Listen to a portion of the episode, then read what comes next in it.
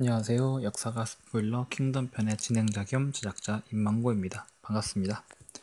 어, 4월도 어느새 벌써 다 지나갔네요. 벚꽃 구경은 다 다니셨습니까? 이게 저번 주에 물어봤어야 됐나? 아무튼 어, 저는 집 근처 산책로에 있는 벚꽃밖에 보지 못했습니다. 슬프네요. 뭐 아무튼 뭐 오프닝부터 이제 꽃 이야기를 했는데 그것과는 전혀 어울리지 않는 자객 이야기를 한번 해보겠습니다. 어, 사실 오늘 에피소드 제목을 보시고 어, 누구를 소개하는 거지? 모르는 분들이 꽤 많았을 것 같습니다. 아직 그 만화 킹덤에는 등장조차 하지 않았으니까요.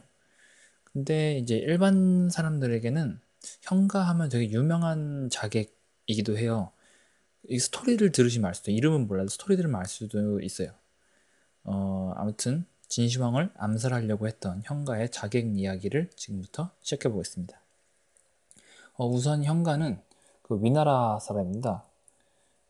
선조는 또 제 나라 사람이고, 그러니까 이 당시 사람들이 뭐 능력에 따라 이동하는 경우도 많고 먹고 살려고 이동하는 경우도 많아서 어, 뭐 위, 형가도 왔다 갔다 한 것 같아요. 그리고 이제 결국엔 형가는 나중에 연나라로 가죠. 이사를 가죠.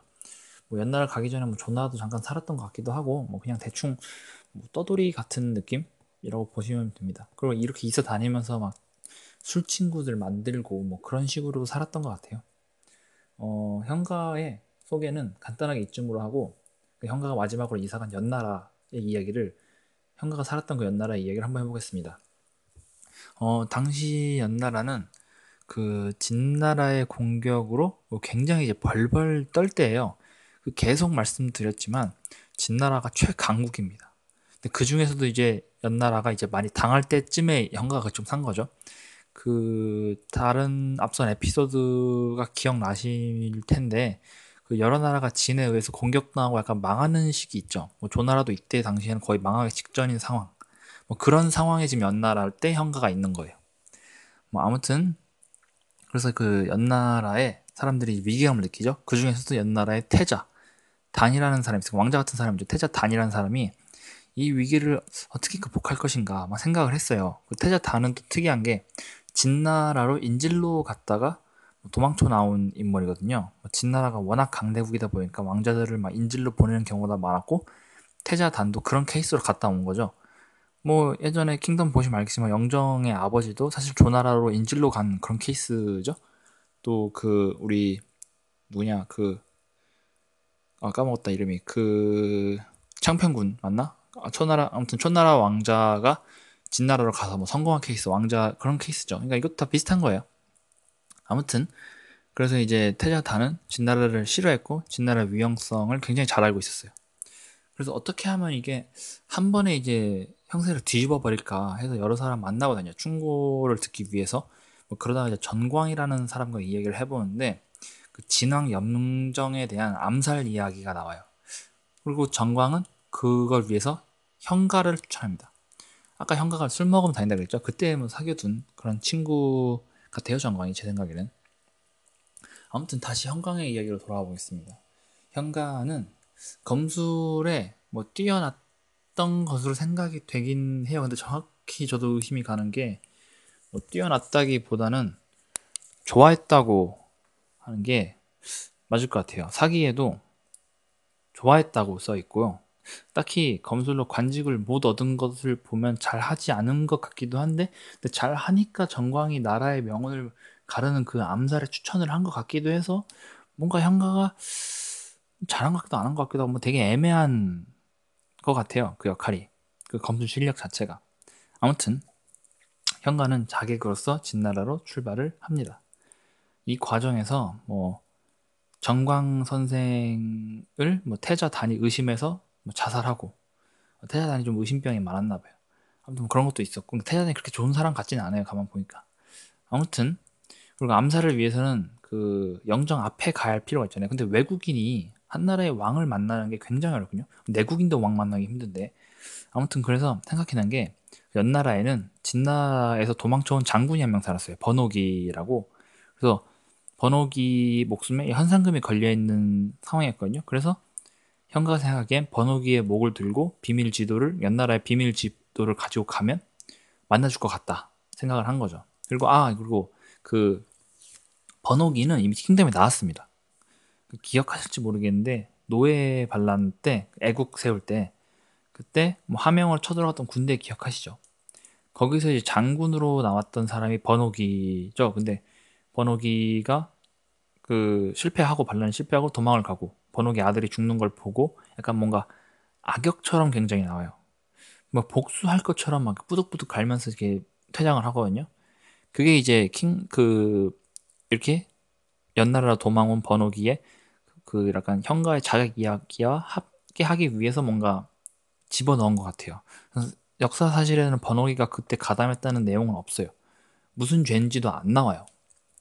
그냥 그냥 죄를 지어서 연나라로 갔다. 뭐 그런 거고 그리고 죄 내용도 좀 정확히 나오진 않는데 뭔지는 모르지만 뭐라 그러지? 그냥 충고를 했다 쫓겨났다는 설이 굉장히 커요.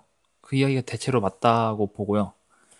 음, 그리고 그 영정이 그때 왕전 에피소드에 도 말했는데 굉장히 의심이 많아요, 사실. 만화에서는 안 그러는데 그 에피소드가 대부분 다 의심병 걸려서 그런 거라서 번호기가 뭔가 이렇게 말했다가 의심받아 충성 의심받아서 뭐 죄를 짓고 쫓겨났다라는 설이 있고 다른 건 썰인데요. 환희라고 그 아시죠? 그 우리 그 산적 두목 그 나온 장군 환희 환희가 대패를 하고 이제 도망을 가서 번옥이라는 이름으로 썼다는 설이 있어요.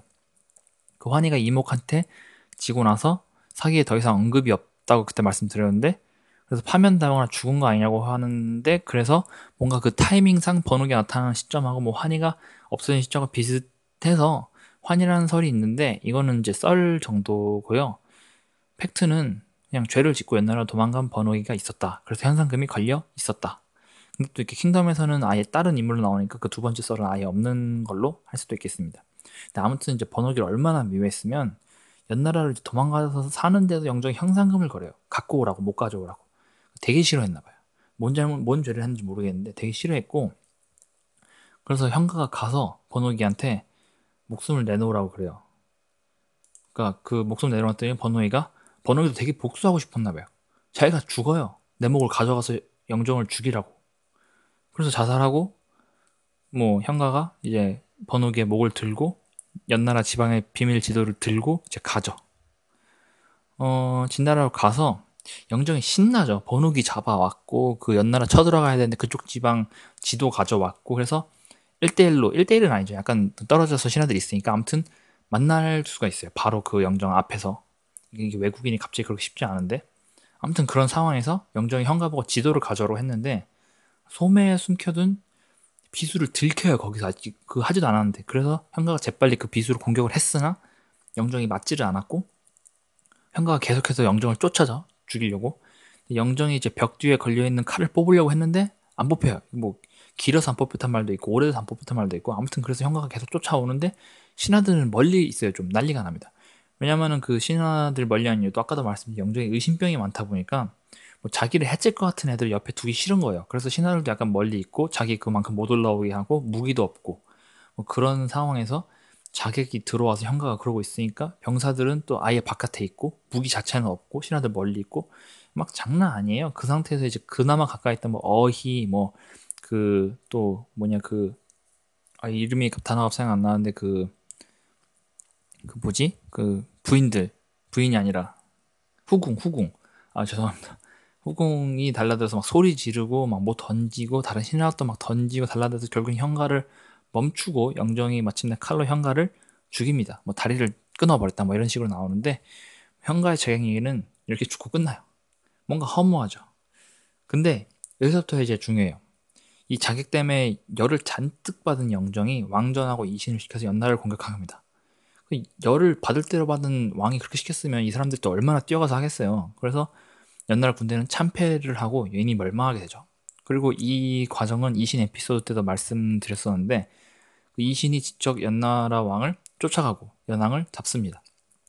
사실 연왕을 죽어라고 쫓아간 것도 태자 단을 죽이려고 하는 거였죠. 태자 단이 이렇게 꾸민 거였으니까 영정이 이걸 알았고 태자 단을 잡아 죽이고 싶어 했어요. 뭐 번호기는 뭐 죄를 뭔지도 모르는데 가서 이제 딴 나라에 있어도 현상한 건데 태자 단이 자기 죽이려고 했으면 얼마나 영정이 죽이고 싶었겠어요. 아무튼 그래서 이신 보고 잡아오라 그러는데 이 과정에서 연나라 왕이 또 웃긴 게 태자 단을 죽여서 목을 그 왕한테 보내주면은 자기는 용서해 줄줄 알고 옛날에 안마하게 할 줄 알고 세자단을 죽여서 진나라로 보내요. 근데 영정은 단이 죽어서 완도 만족 못하고 연나라를 멸망시켜 버립니다. 그냥. 그리고 이게 이신이 되게 주인공급으로 한 나라의 왕을 잡는 에피소드이기 때문에 뭔가 스토리가 있을 것 같아요. 그 킹덤에서는 이신이 영정의 친구죠. 친구인데 정말로 이제 죽을 뻔했잖아요. 그 거의 극적으로 뭐 태자단의 복수를 위해서 뭔가 뭔가 영정이 다치는 거죠 거기서 뭐 그런 식으로 해서 쫓는 전개가 되지 않을까. 아니면은 킹덤 자객 에피소드가 굉장히 많은데 뭐 이신이 또 그때 또 마침 가서 함양에서 영정을 구해내고 태자단을 계속 쫓다 보니까 군대로 쫓다 보니까 뭐 점점 연나라로 쳐들어가는 뭐 그런 식이 될 수도 있고 음, 영정의 자객 얘기가 이제 초반부에 킹덤부에 계속 나온 것도 이런 현가의 자객 이야기를 넣으려고 나름 복선으로 깔아 넣은 걸 수도 있다고 생각해 봤습니다. 그리고 그 강회 같은 그 치유 집단, 자객 집단에 나올 수도 있고 뭔가 스토리가 재밌게 돌아갈 만한 게 나올 수가 있네요. 강회가 뭔가 암살자 마을 출신이니까 그 현가에 그런 뭔가 안다든가 뭐 그런 게 또 있을 수가 있죠. 뭐 아무튼 이신은 현가의 자객 사건을 계기로 연나라를 쳐서 연나라를 멸망시키고 음, 현가가 이제 아직 킹덤에 등장하지 않았지만 굉장히 중요하게 등장할 것 같아요. 더 빨리 등장시키면 위나라가 멸망할 때 뭔가 역할을 하지 않을까요? 위나라에 살고 있었고 그 나중에 이제 연나라로 간 거니까 뭐 그래서 이제 암살에 동의하고 하는 것이도 위나라가 망했으니까 뭐 그리고 태자단도 뭐 등장을 해야 될 것 같아요. 왜냐하면 진나라에 살았던 인질이 가서 이렇게 그런 암살을 생각하는 거니까 뭔가 회상신으로 진나라에 함께 살면서 뭔가 영정하고 다툼이 있었던 뭐 그런 식으로 하는 것도 괜찮지 않을까. 현가랑 태자단이 나올 때가 꽤 된 것 같아요. 물론 현가 스토리가 나오는 건 좀 오래 되게, 뒤겠지만 현가랑 태자단이라는 사람이 나오는 것도 괜찮을 것 같아요. 지금 나오는 게. 아 그리고 이제 현가 이야기를 열심히 얘기했는데 제 말로 설명이 잘 안 그려지시면은 그 현가 이야기를 모티브로 한 중국 영화 영웅이 있습니다. 그거 볼만해요. 되게 재밌어요. 자객 스토리를 영상으로 보시려면 그 영웅이라는 영화를 보시면 됩니다. 시각적 효과가 막 끝내줘요. 그 칼로 막 쫓아다니고 그 막 천 있고 장난 아니에요. 아무튼 영웅을 보셔서 현가 얘기를 하시면 좋을 것 같고 오늘은 여기까지 하겠습니다. 오늘도 들어주셔서 감사합니다. 다음 주에도 재밌는 인물로 준비하겠습니다. 감사합니다.